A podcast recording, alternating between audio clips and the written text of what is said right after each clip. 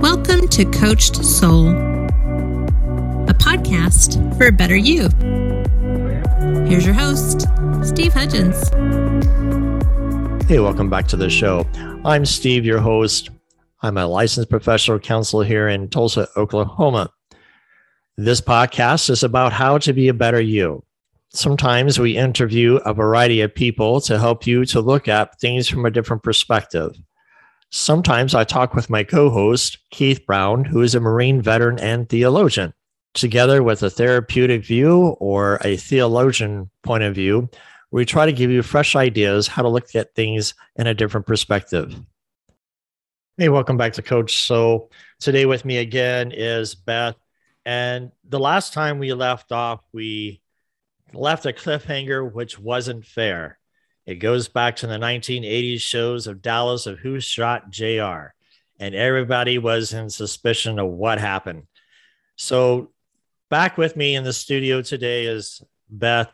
And Beth, the last time we left off with you, oh my gosh, uh, Sheriff's Department arrives with DHS.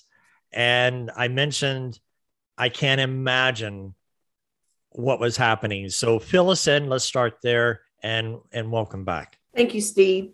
Well, we were very shocked to see uh, the two DHS workers and the county sheriffs, two county sheriffs, there standing at our doors, wanting to talk to us about an incident that they had said had happened between my uh, husband and my adopted daughter. So uh, we they the county sheriffs took my husband outside dhs brought me inside and of course by this time it was approaching midnight so we each were interviewed separately our stories were the same came back together in the room and they told us that there would be a that the girls were taken because of an allegation that had been brought by my adopted daughter towards my husband and that there would be a meeting uh, at DHS on Monday morning, which that DHS meeting lasted four and a half hours. My uh, two daughters were there. My oldest son was, my youngest son was there. Uh, my ex husband was there. We had DHS workers, we had attorneys, we had the guardian ad litem there, we had uh, Creoks there. It was quite the show uh, that we walked into. So, Beth, let me interject real quick. I mean, this had to be a shock to you of uh, I, i'm assuming none of this you knew no none of it and and so you said there was an allegation that was made yes so did they tell you what was said or uh, you know i'm sorry to interrupt but i'm just trying to figure out I, i'd be in shock of not knowing what to do if this had happened. Yes, they had they the allegation that was made was that uh, my husband had fondled my daughter. That's a serious accusation. And well, and also one that cannot be proven. Okay. We'll we'll kind of go into that a little bit, but do you have any idea of what caused the allegation? Well, yes, kind of. I mean, we're you know, hindsight's 2020, but backtracking, um, there was a coach at the school that she was going to that had been um, arrested, allegations made against this basketball coach of him having um, affairs with his basketball girls. Well, this was her basketball coach in middle school. Also, there was a girl, a family of three kids that she walked home from the bus with, and the oldest girl was two years older than Elizabeth. And in that, this um, this little girl made an a accusation against her stepfather of I'm not sure what that allegation was, but it was along the same lines of sexual stuff. And those kids got taken out of that home also. And then the the basketball coach at the school she was going to, his wife was Elizabeth's favorite teacher. So she was wrapped in and around this multiple ways. So that's kind of where we're coming from that. And also, my husband is a stern disciplinarian. He expects to for not only my kids, his kids to to obey him. Um, they came from, I guess, from a father who was very passive aggressive, very laid back, um, to a to a stepdad now that wanted certain rules, and they weren't bad rules. They, I mean, to make the house function, they were right. The kids needed to, they had chores, they had things to do. But, uh, and my, and my husband also held this daughter accountable for the actions, for the stealing, for all that she had entailed at school.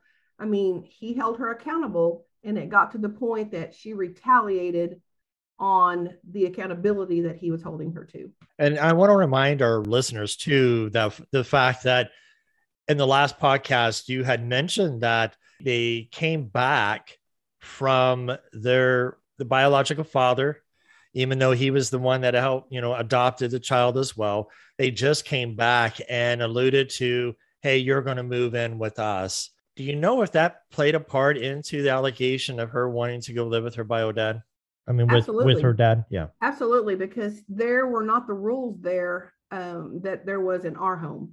I mean, my kids couldn't watch certain movies, couldn't listen to certain you know music. I mean, we we held us uh, you know a tight rein. I mean, they still had their decisions that they can make and they were involved in, but you know, as parents, we we were just made them accountable. And down and with their stepmom and dad, those were very very very laxed.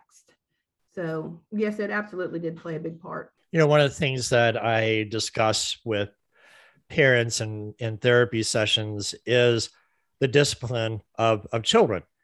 The one of the things that I try to stress is that as parents, we need to validate our feelings of our children, that we can't dismiss them. Uh, guilt and shame uh, cannot be brought into the area of disciplining our children when you think about the complexities of your situation with her being adopted, that changes the dynamics. But now, not only is she adopted, y'all divorce and then you remarry. And so now we have another situation on our hand. It's a blended family. Blended families can be complex and difficult and challenging. When you think about it, uh, I have been in a blended family and I realized something prior to me becoming a therapist in regards to working, uh, being in a blended family, is the fact that I'm not trying to take the responsibility or I don't like the word power, but the authority figure, so to speak, away from the non biological parent but I feel like the bio parent should be the one that be is the forefront that delivers the consequence of whatever has happened. So typically what I suggest or even in my own way is that when you are a non-bio parent, you bring it to the attention of the bio parent of what happened. Together you go out away from the children's ears and you discuss what has happened. And together you come out and the bio parent says this is what we have decided the course of action is going to be. The non-bio parent should be the mentor should be the encouragement of the children but also uh, to be an advocate for the bio parent and to help facilitate good parenting skills together on a forefront. What do you think about that as you look back on the situation of yours is that something that should be considered, Beth, in a blended family, or what are your thoughts? Oh yes, I believe that that that was also a big uh, detriment to our little family. There was because I was so glad to have a man that would come in and discipline, you know, basically be the dad that they really didn't have in some areas. Now their their dad was there in areas, but in some areas he wasn't. So I was really glad after raising five kids, I felt on my own that um, I had a husband who was was act was actually act, excited to have these you know and, and all these kids not just the two younger ones but the three older ones so i let him discipline i let him you know more than i realized but i did um, after all this happened in hindsight's 2020 in talking to different people and therapists are and counselors i realized that it should have been me doing the discipline and him backing me instead of vice versa when I was married to their dad. So when you think about it, you, you know, as parents, we have to come together, whether in a blended family, normal family, it, it, we have to come together as parents to be on the same page and that we need to be supportive.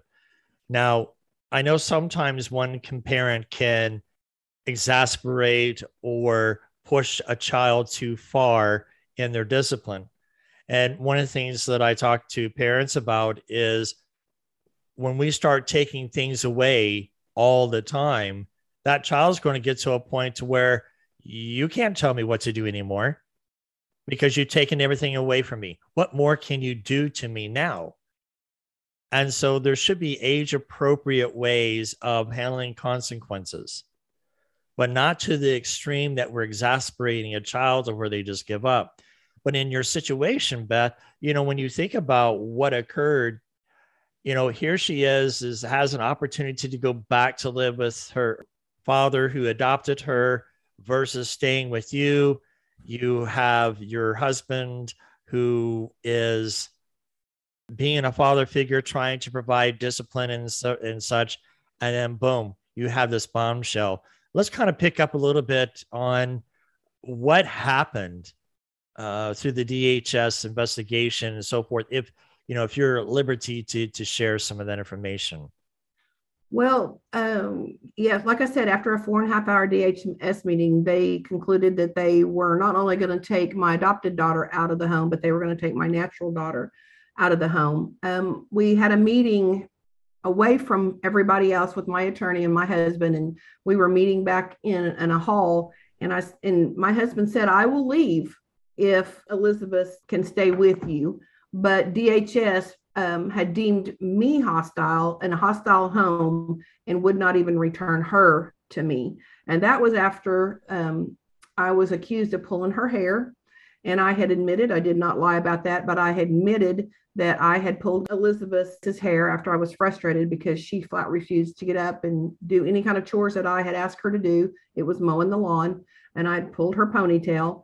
And because of that, DHS deemed me hostile and our home hostile. So the the the two girls were pulled out of the home, and I did not get to see them for approximately three years. So that's a long time. You don't want to go into a lot of details, and it's not necessary. But that had to have a huge impact on your marriage. Oh, yes. I mean, we had gotten to the point where our home had become a boxing. I mean, it was just it we were not getting along at all. I mean, we were, you know, saying we were throwing the the big the big D word around more than we should have. And at that point, you know, we were ready to walk away and end it. We didn't have any kids together, so I didn't have that tie with him. Even though we loved each other, it was just more stress than either one of us could handle. Um, and also with the with the girls being there, it, it just they were fighting all the time, and it just got to be too much for all of us. So I can't imagine the emotional drain and frustration that this brought on you. Is there anything that you could tell our listeners in regards to what are some positive things that you can help them to know that parenting skills or other things that you may have learned that can help you through this? What what would you suggest? Well, after the girls were gone, of course, I had all this time and on my hands, and I just I poured myself into reading, just reading everything that I could learn about mental disorders that I had come to find out, and then that we were, you know, once the diagnosis came in on Elizabeth, I began to pour into and learn about all these diagnoses. I, I just, like I said, I thought we were dealing with a, teen, a rebellious teenage daughter. I did not know that we were really dealing with. Um, like I said, I became knowledgeable, and knowledge in turn taught me how to pray. I would I would come against specific diagnosis, um, things how she was acting out, and I will say that praise and worship poured 100% almost of my time into um, my spirit trying so that I could fight this battle for my family because I stood for my family in the restoration that I knew that God was going to bring because I stayed with my husband because one, I knew that it was a lie. And two, I knew that God would vindicate the lie because that's just that's the God that we that we serve. But so, you you know, Joe, that it in and, and when you think about what you're sharing here, I mean, we live in a society that you are guilty before you're innocent. And it, it, it used to be innocent until proven guilty. Now you're guilty until you're proven innocent. And you're dealing with all these things. And then as you learned, as you said in the last podcast, it's not really about a rebellious teenager. It was the reactive attachment disorder that came about through her attachment issue. So, right. And also, well, and also a little bit backstory on her is she, I, I told her that she was adopted when she was three. I mean, I had three older, you know, children that I knew that they would somebody would leak that information and I just thought it would be better when she was younger and if it came from me. But her knowing even at that small age that she was really messed with her. She just did not from that point on could not fit in in her mind in our family even though she wasn't treated different we all loved her the same in her mind she was she just wasn't a part of us and I just, she begged. Uh, one time she found her birth mom on Facebook, which I stayed in contact with her birth mom because I knew her as a teenager and she was close to our family. And I, I would not let them have uh, contact because her birth mom was not healthy. And I did not need two unhealthy people coming together. So, so, Jerry, or so, so, I'm sorry. I want to clarify a little bit. When you when you talk about unhealthy, be more clear in that statement as far as unhealthy. Are you talking about uh, medical wise, or what? What are you talking about when you say unhealthy? Mentally, she was not. Uh, her birth mom was diagnosed bipolar. She had lost her previous children due to uh, trying to commit suicide. So she had a drug addict, you know, she came from drugs and alcohol. She couldn't support her kids. It just was not a healthy lifestyle. And it wasn't a positive role model for to be around. And from that point on, it built resentment towards me because I would not allow her to have anything to do with her birth mom until she turned 18. So I'm surprised when usually when uh, parents adopt children, it's usually a closed adoption. I understand you knew this person, but during this adoption, did they say they can't have contact with the birth child or was it encouraged? No, I left it open because uh, I knew her birth mom personally. I loved her as one of my kids. So, no, I left it open. I would send pictures to her. Um, it's just, I told, you know, I told her birth mom that I, until she's 18, I don't want any contact. And she stood by that for the most part. She did stand by that. So she reaches out to her birth mom, and, and then what takes place there? Well, at this time, mom still is birth mom still isn't healthy. Uh, she's now Elizabeth is now 18, and um, she has reached out to birth mom, has a relationship with her. It, it, it's a volatile relationship because again, neither one of them are healthy mind wise, and um, a lot of times one will walk away from the other, cussing each other out. It's just that's what I tried to save her, oh, you know, to keep her from walking on eggshells both ways on those two.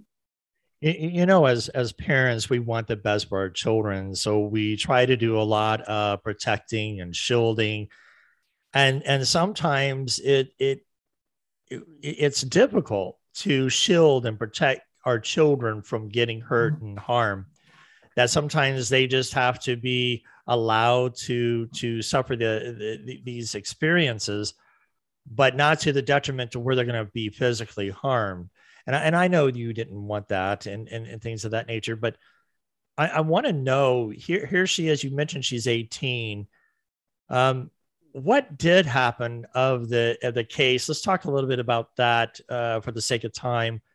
What has happened after they took the children away what's the redemptive side of this story? Well, on our end of it, the uh, county detectives called my husband, asked him if he wanted to come in for an interview. And on the advice of his attorney, he was told that uh, this was a ongoing custody case between uh, his wife and you know my ex-husband and the county detective said that's all we need to know and we thank you from that point on, we have never heard from a DA, from police, nobody. So, um, but on the other hand, because my girls were 13 and 14, The only way to get them back was to take DHS to court. And as we all know, DHS is a government entity and they're going to protect themselves. We were asked, we did file a, um, a, you know, a petition before the DH, the big DHS in Oklahoma City. We sent about a two inch file in on my daughter of all of her cycle, you know, all of her psychiatrists, all of her evaluations, all of her school behaviors, all of her detention, everything. It was about a two inch file, two and a half inch file. I mean, even all um, of the things about the school that she was going to and the coach, and we sent it all in, and they still came back on um, substantiated on both of us that I was failure to protect. And I don't even remember what his was, but so yeah, that it came. That's that was that is still to this day the standing on it. Now I will say that my daughter has gone into a program in uh, Joplin, Missouri called Path.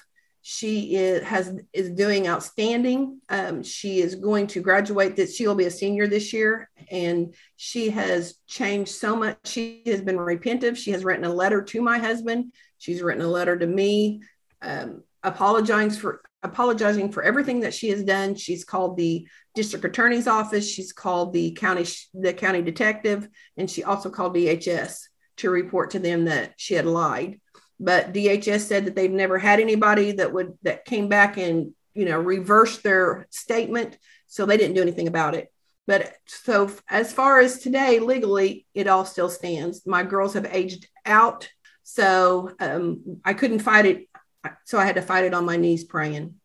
So when you think about all these years, you, you, miss out on birthdays, you miss out on a variety of things as a mom that had to be hurtful to you. And then all of a sudden she recants her story. And as a mom, I mean, what do you do with these emotions? You cry a lot. You um you just stand. I just found scriptures I you know in the in the Bible that I stood on and I stand on and I still to this day am standing on uh, for the restoration of my family. When she told the truth, she lost her siblings her siblings basically as to this day have disowned her because it caused such a you know all my all my kids walked away from me because I did stay with my husband because I knew that he that he was innocent and that she was lying. Um, and if and if for one moment I had ever thought that something had happened I would not have stayed with him. But I knew that I knew that I knew that she was lying. So yes I went many birth. I went three years without seeing my youngest any birthdays. My three grandkids and my my youngest son, and so it was hard to go without you know no Christmases, no birthdays, any holidays, any Mother's Day was was really hard. So are, but, are you are you are you saying now that uh, you said you haven't seen them in three years? Are you seeing them now? Yes, uh, as of July third last year, my youngest son called me on the phone and said, Mama, can we talk? And I said, Absolutely. And for the next 30 minutes, we talked, we cried, we laughed. And he said, Mama, will you come over tomorrow and celebrate the 4th of July with us? We really would like to, for you to come over and see the fireworks and eat with us. I said, I'll be there. And he said, Mama, he said, I gave my heart back to the Lord Father's Day. And he said, I just want you in my life. And so I went with them the next Sunday, that next day, which was July the 4th. I went with them, saw them for the first time in three years, and we all went to church together. What an incredible, just an incredible story. And I can't imagine how much more love that you have through this turmoil.